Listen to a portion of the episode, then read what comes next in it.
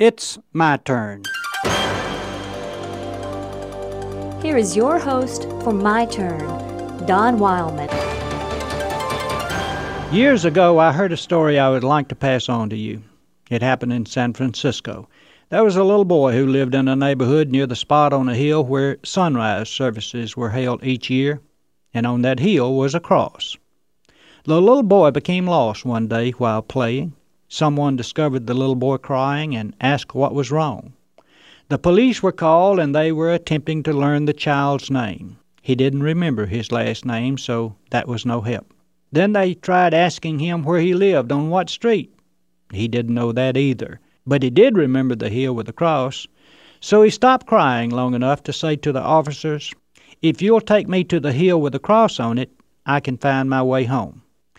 Perhaps the story never happened. I don't really know, but does it matter? The great truth of the story cannot be missed. If you'll take me to the hill with a cross on it, I can find my way home. How great has been the influence of the cross in our world? The cross is a symbol, an eternal symbol of something good in the heart of God. It is a symbol of sacrifice.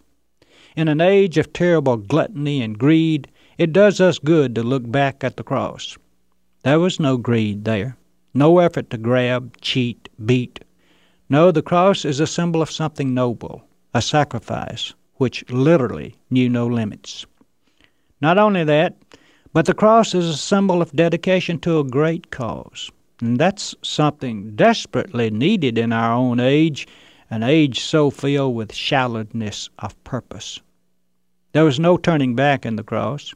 The one who died there had grabbed hold of a great cause a cause which would lift men's sight and save their souls. He was dedicated to a great cause, the one who died there, a cause greater than himself. Or again, the, the, the cross is a symbol of a great love, so great, in fact, that the human mind has never been able to fully comprehend it. Such a love had never existed before, and never again would the world witness such a love. How differently men would react to that love some would spit on it, some would stab it, some would make fun of it, and some would come under its spell, their lives suddenly taking on a whole new perspective in light of that love. Some of us may have lost our way on the road of life.